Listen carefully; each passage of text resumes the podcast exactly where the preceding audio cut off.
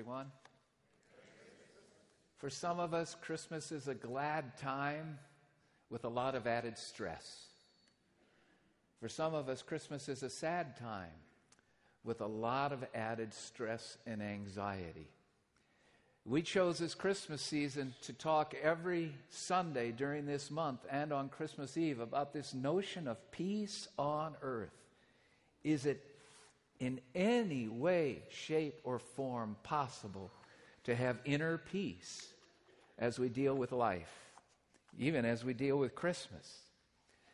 In order for me to teach you today on this subject of how to experience inner peace, which we believe is possible, I've got to take you away from the cradle, the birth of Jesus, and I've got to take you actually to his last will and testament just before he goes to the cross, cradle to cross.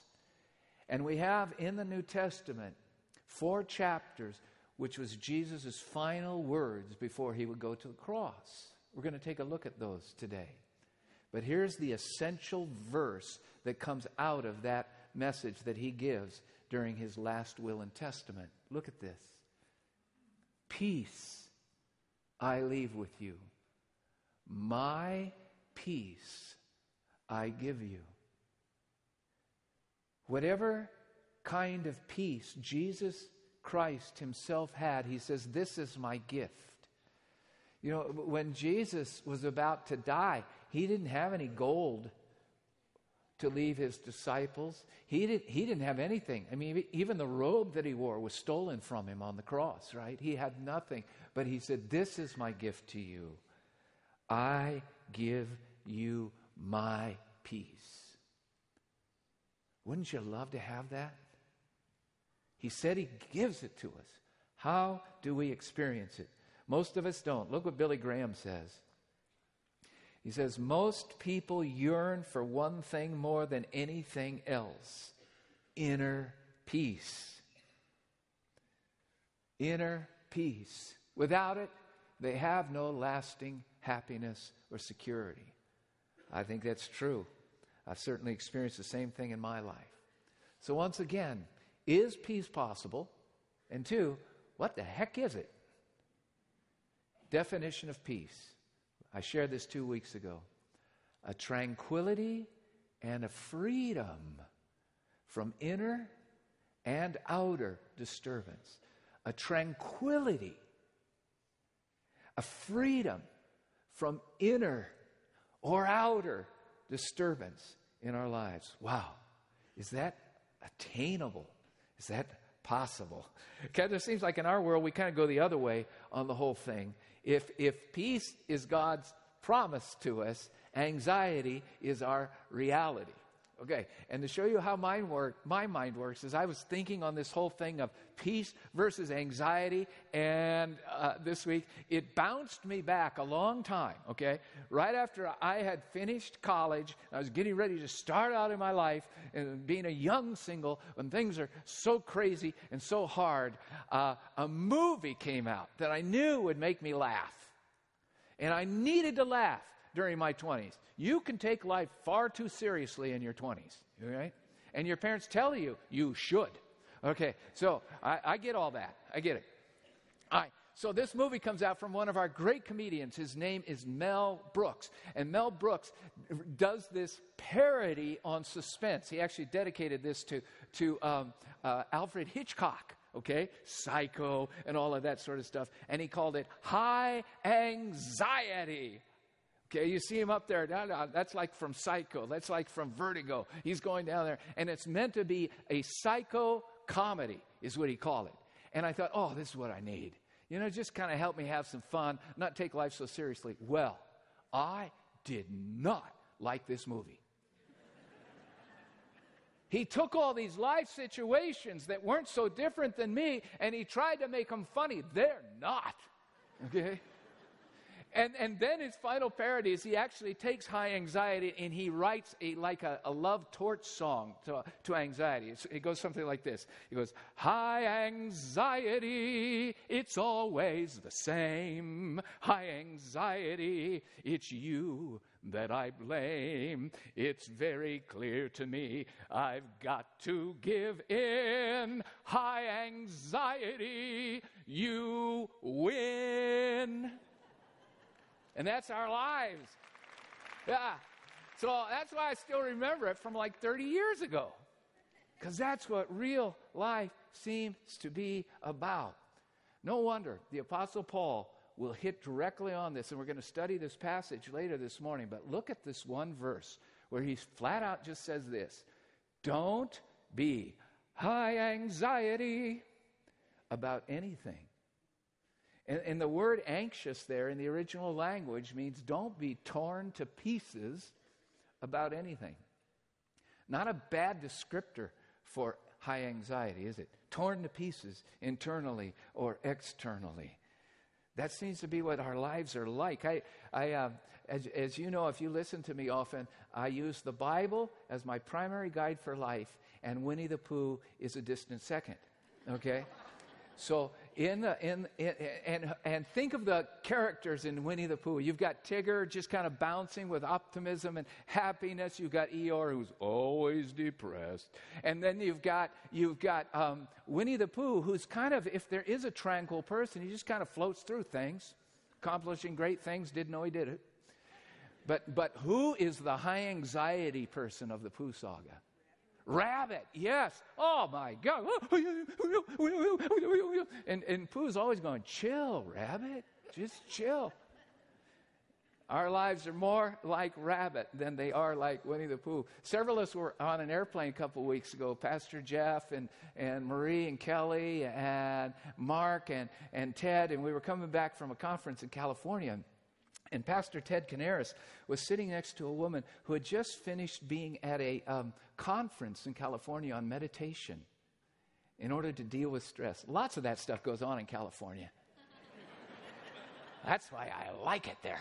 Um, but, but, she was coming back from this like conference on meditation. And Ted, if you know anything about Ted, Ted's kind of direct. Uh, he just straight, even you know, he's just he's just got that gift. And, and, he and she's talking about this conference and to take care of her stress. He goes, "How's that working for you?" and you know what this woman said? She goes, "My life is a raging ocean." That's what my life is like, a raging ocean. You know, uh, uh, meditation, yoga, massage, herbal tea. Uh, they're all good for suppressing anxiety, but they don't extinguish it, do they? I want something that can extinguish it. Uh, again, read what Billy Graham's had to say about this whole issue. The world doesn't give peace because it doesn't have peace to give.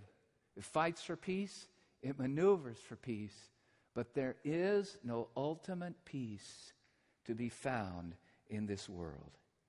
Instead, we've got high anxiety. High anxiety. Oh God, is there a way to move from an anxious life to a tranquil life? From a stressed out life to a life that's more peaceful? The Bible says yes. The Bible says yes. Not only is inner peace possible, hang on, it's promised. Okay? I want to get a hold of some of that, don't you, in your life? I mean, I'd settle for just 5% more. I, I, would like to, I'd like to become an 80 20 person. See, what's that? 80% of the time I'm floating in peacefulness, no matter what's going on in my life. And then, you know, because I'm human, I'll, I'll let the 20% still be wacky. Yeah. Well, it possible? All right, I think it is, and that's what I'm heading straight into now there are two truths about inner peace. Two truths you need to know. This is a summary of where the texts are going to take us this morning. Two truths about inner peace. One, peace comes from a person. Peace comes from a person. And secondly, peace comes from practice. A person and a practice. A person and a practice. All right. Number one, peace comes from a person. Please open your Bibles to John chapter 14. It's the passage that Kelly read for us so well just a few minutes ago as she was near the candle. This is part of Jesus Christ's last will and testament to his disciples before he goes to the cross. John chapter 14 on page 1068 in our Bibles on the uh, chairbacks. All right, look with me at verse 16. I'm going to read 16 through 19. 16 through 19. Got it? Got it open or turned on? All right, starting in verse 16. And I will ask the Father, this is Jesus speaking before he goes to the cross. I will ask the Father, and he will give you another advocate to help you and be with you forever the Spirit of truth. The world cannot accept him because it neither sees him nor knows him, but you know him, for he lives with you, and he will be, future tense, in you. I will not leave you as orphans. I will come to you. Before long, the world will not see me anymore, but you will see me. Because I live, you also will live. Wow. All right. Kind of esoteric. This is John at his best, okay? Quoting the exact words of Jesus Christ. Now, first thing, advocate. Notice that's what he said in 16. I'm asking the Father. Incidentally, isn't it interesting that Jesus prayed? If Jesus needed to talk to God the Father, I guess we do too. Okay. I'll ask the Father, and He'll give you another advocate. Jesus Himself is an advocate, but Jesus is an advocate in flesh and blood, one place at a time. He's going to give you an advocate. He will help you, and He will be with you forever. Advocate. It's such a rich word that different translations use a different English word here.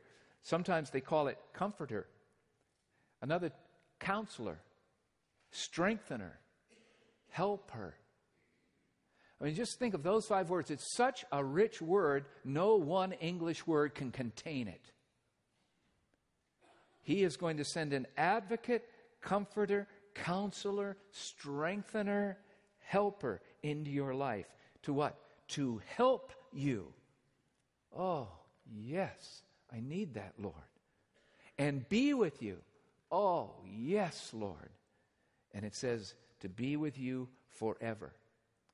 Whoever this advocate is, whoever this person is that is advocate, he's going to be with us forever. Fascinating. And now, verse 17. Here's who he is the Spirit. Many modifiers are added to the term Spirit in the New Testament. Most often it's Holy Spirit. But there are others. This is one of them the Spirit of truth. If you're taking a look at Christianity, considering it for the spirituality in the center of your life, here's what we want you to know. We believe there's one God, and this one God is three distinct and whole persons Father, Son, and Advocate. Spirit, an invisible personality. As much God as the Father is God, as much God as the Son is God, the Spirit is God. And many of us in our churches spend too little time thinking about Him. But Jesus says, hey guys, just before I go to the cross, I want you to know He is coming. All right? The Spirit. Let's keep going with this now. He says he's going to be with you, the end of verse 17, and he will be, future tense, hold on to that, he will be in you. In you. What? How does that happen? We'll talk about that in a minute. Verse 18. I love this line of our Lord. He says, I'm not going to leave you as orphans. You know, they had every right to say, Yes, you are. You say you're going to the cross. You say that you're going to die. You talk about coming back. We don't quite understand that at all. But the point is, you're leaving. He says, I would never leave you as orphans. I will come to you.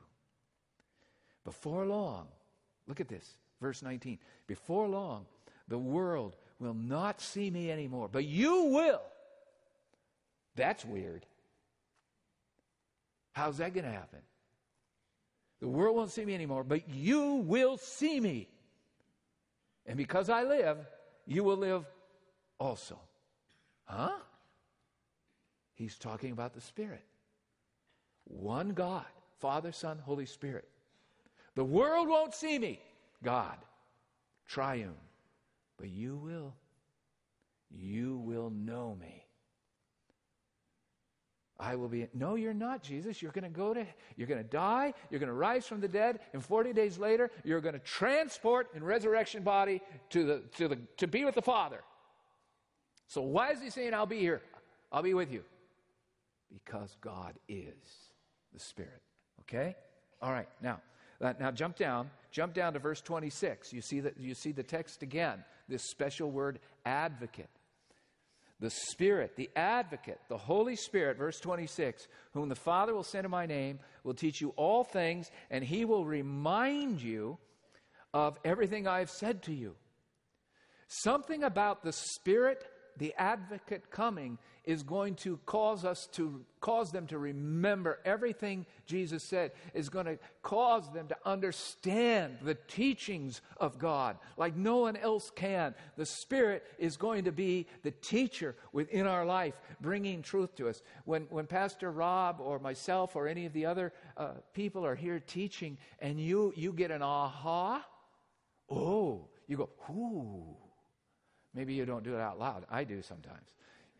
I had to know who in the in the music today. Uh, when, when, one of the guys was doing something, I, I, I leaned to Jim. Jean, uh, what's your name? Jill. Yeah. Spirit just told me that.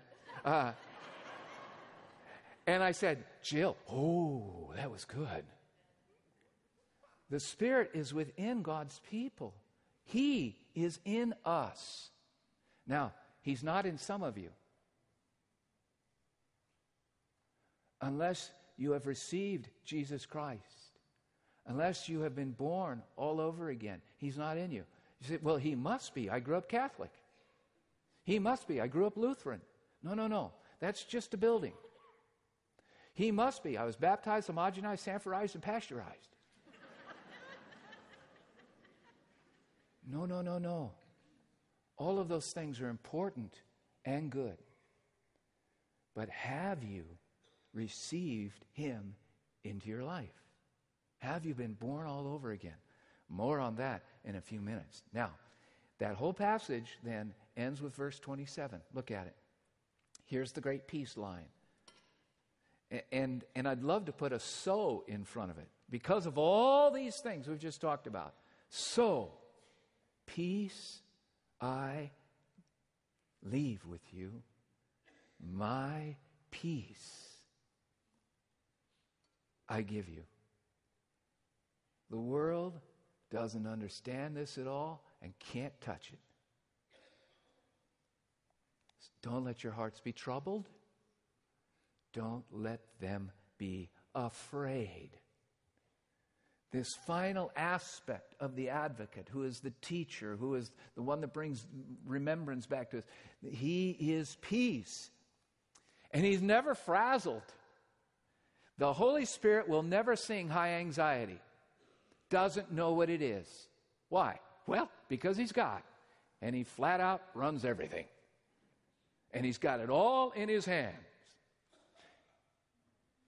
Perfect peace is in the person of God, and the person of God, as Spirit, takes up residency inside us. Absolute peace. Oh, Lord, may it be so. Oh, Lord, could I have a little bit of this? Okay, watch this. Flip over a couple of pages. Go to John chapter 20 now.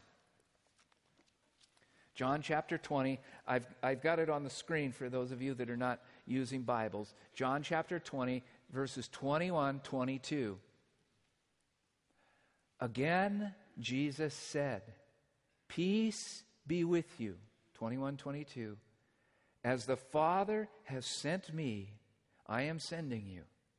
And now, verse 22.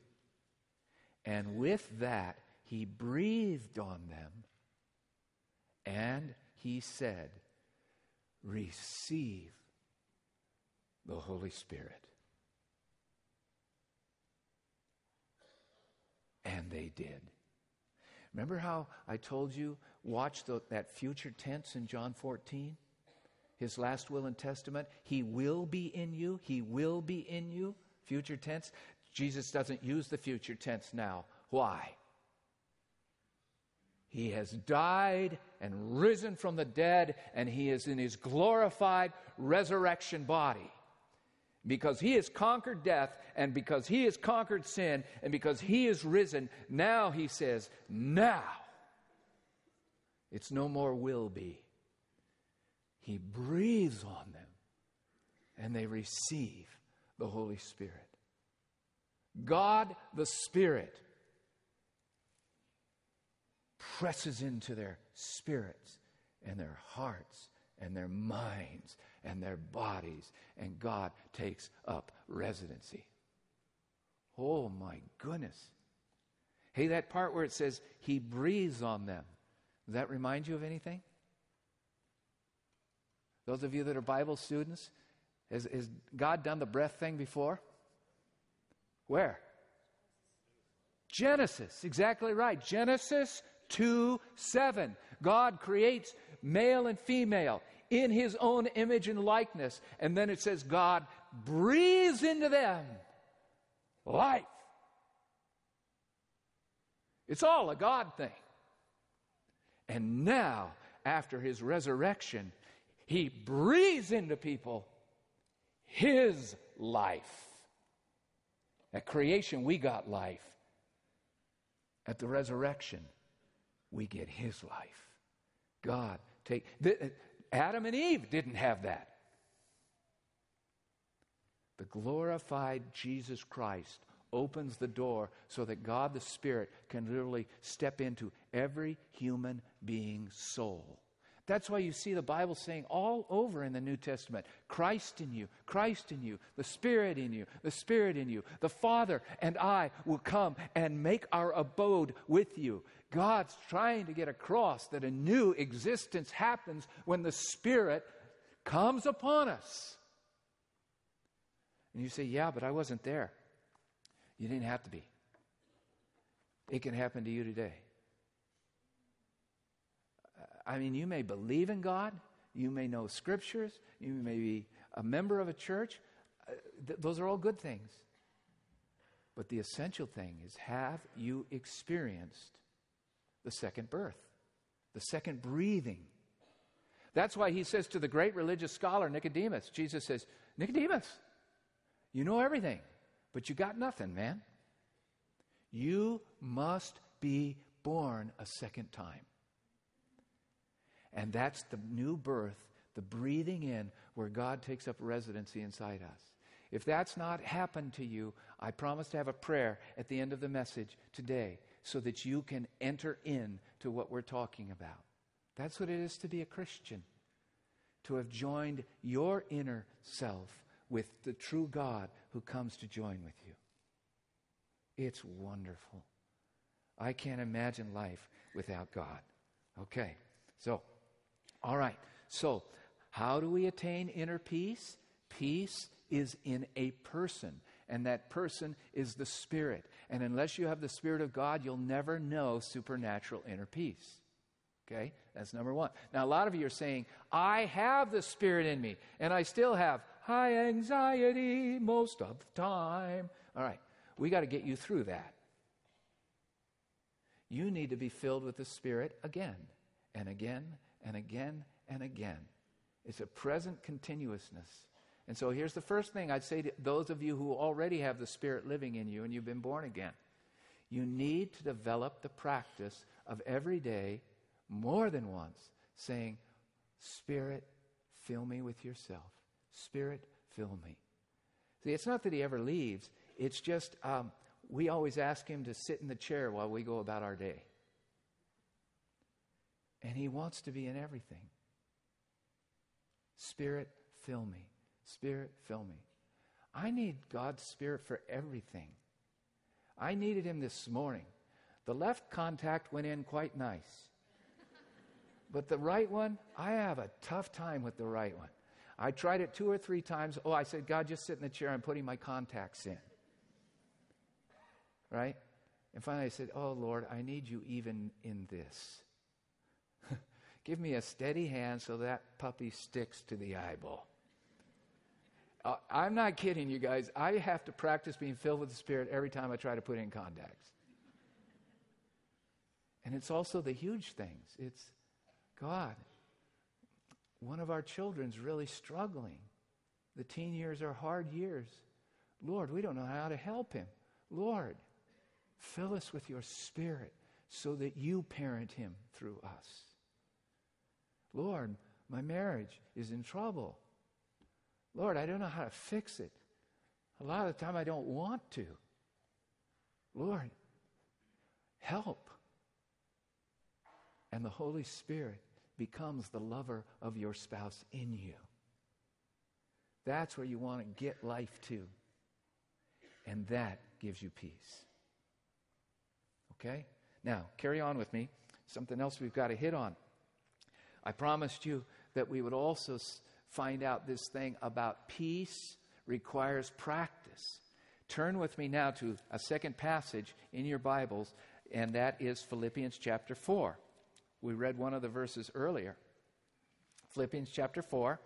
Peace comes from practice. Verses 11 through 13. 11 through 13. They're on the slide for you if you don't have a Bible. 11 through 13.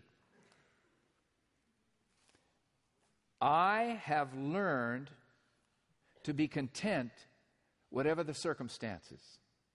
I know what it is to be in need, and I know what it is to have plenty. I have learned the secret of being content in any and every situation, whether well fed or hungry, whether living in plenty or in want. I can do all this through Him who gives me strength. Paul, who wrote this, is one of the apostles of Jesus Christ. And he says, I had to learn contentment. Another word for peace, isn't it? It's a wonderful word. It means inner calm and equilibrium. He says, I had to learn it. And what's it say there? Twice he says, I have learned. I have learned. That means it's learnable. That means humans can get this thing. And, and, and look what he says after that. He says, I have learned a secret. This is a secret. If you don't know Jesus Christ personally, it's a secret and you can't get it. Remember how Jesus said, The peace that I give, the world can't get? Paul's saying the same thing. This is a secret, but I've learned it. I've learned it. And if you know Jesus Christ, you can learn it too. And then, look what he says I've learned the secret of being content in any and every situation, well fed or hungry, whether living with a lot of money or not having much at all. I have learned it, it says, in any and every situation. Every. That's weird. Is it possible to live in a sense of equilibrium and peace no matter what goes on. Well, Paul says he had. And you go, oh, well, that's easy. He probably had an easy life. He was probably part of Downton Abbey or something. Had everything given to him. No, no. We know that he was beaten eight times.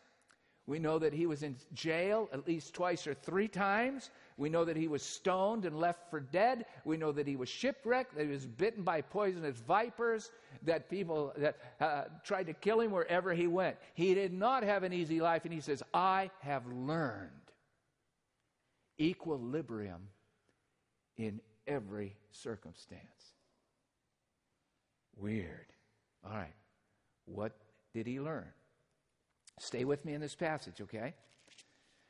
Go up from verse 11 and now go back to 6 through 9. And this is not on the screen for you, so you're going to have to have it there in the Bible. But he's going to tell you the two things he learned to be able to have a peaceful spirit in all situations. One, look at verse 6. So don't be anxious about anything, but in every situation, by prayer and petition with thanksgiving, present your requests to God. Stop right there. Those of you who write in your Bibles, circle the word that starts with the letter T. Thanksgiving. Don't worry about anything, but in every situation, by prayer and petition with thanksgiving. Prayer, prayer, prayer is the first lesson for peacefulness, but it's a kind of prayer. It's thanksgiving prayer. Do you ever pray to God about things and you're more worried after you've prayed than you were before? Yeah, because you're thinking about it so much. You go, oh man, God, this is even worse than I was thinking. Paul didn't do that. Paul gave every request to God from the right eye contact to the putting back together of the marriage to peace in the world and food for the starving. He prayed about all those things, but it says always with thanksgiving. Always with thanksgiving. Why? Because it's attitudinal. No matter how bad it is, God is bigger than the bad. And when you pray with thanksgiving, you're saying, God, here's what it is. I thank you that this is now in your hands. And there isn't anything that He can't handle. The worst situation in your life is not too big for God. And so as you pray, you go, you give it to God and you go, Thank you, Lord, that this now belongs to you. And I can't wait to see what you're going to do. And you can trust Him. Now, I, I, found a great quote from a wonderful pastor teacher that, we, that all of us here spent a lot of time reading. His name is Tim Keller. And this is what Tim Keller says about this verse, thanksgiving in prayer. He says, The reason you can give thanksgiving in any prayer is because God's got it figured out. And here's what he says as if it was God. He says, Whenever you make a request, I always answer with what you would have asked for if you know everything I know. Can I read that again for you? Whenever you make a request of me, I always answer with what you would have asked for if you knew everything I know, God answers our prayers in His perfection, in His sovereignty, in His wholeness. And so Paul is saying thanksgiving prayer, thanksgiving prayer. Look what he says right after that. He says, And when you do this, the peace of God, which transcends all comprehension, will guard your hearts and minds in Christ Jesus. That's the first T now, look at the second one because it's in verses 8 and 9. Finally, brothers and sisters, whatever is true, whatever is noble, whatever is right, whatever is pure, whatever is lovely, whatever is admirable, if anything is excellent or praiseworthy, what's the next word there? Think. That's the second T word. Circle it. Think about what? Those things. Think about those things. The word think there means fixate on it. Whatever is true, whatever is honorable, whatever is right, whatever is pure, whatever is lovely, whatever is admirable, if there's anything excellent or praiseworthy, fixate on that. You've got to a- accentuate the positive, eliminate the negative.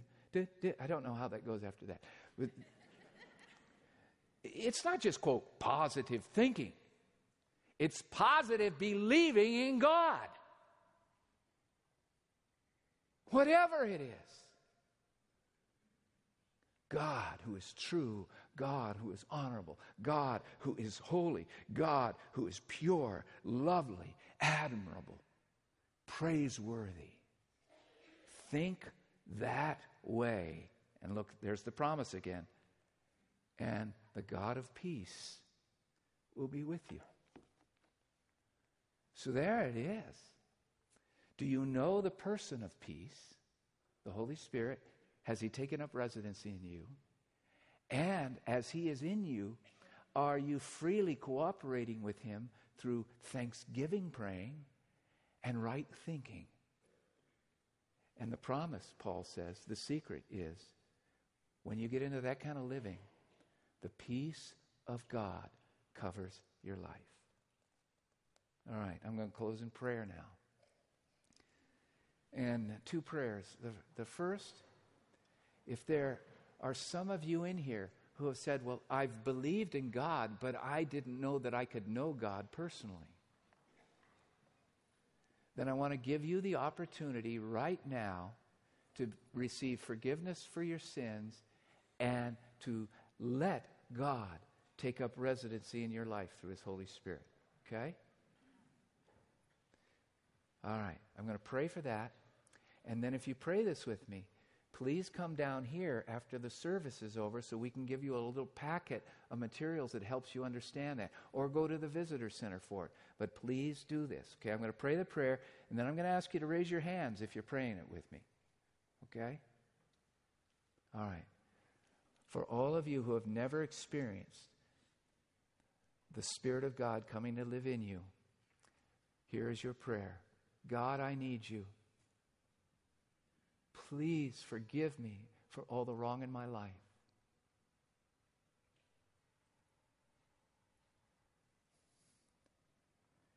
I give my life to you. And now, the most important part of the prayer Lord, come into me now. I receive you, Holy Spirit. God, come into me now. I receive you, Holy Spirit. Amen. How many of you prayed that with me? Hands here, across, over here, any? Balcony? Yeah, over here? I receive you now. For those of you who prayed that by faith believing, God has forgiven you your sins by the blood of Jesus, and He is taking up residence in you. now, for the rest of my brothers and sisters who have the Spirit in you, but you squish Him all the time, pray following me. Lord, forgive me for living life apart from you. Pray that out loud, church. Lord, forgive me for living life apart from you. Fill me with your Spirit. Once again, fill me with your Spirit. And the peace of God that transcends all comprehension shall guard your hearts and your lives in Jesus Christ. On the screen, we have a candle. It is flickering. I hope it's up there because by faith I'm not looking. and the reason it's flickering is because of this, you guys. Your awareness of the Spirit and leaning into Him is a flickering thing. We go in and out. But I promise you this you can flame on a lot more than you have been and enjoy the peace of God. Amen and amen.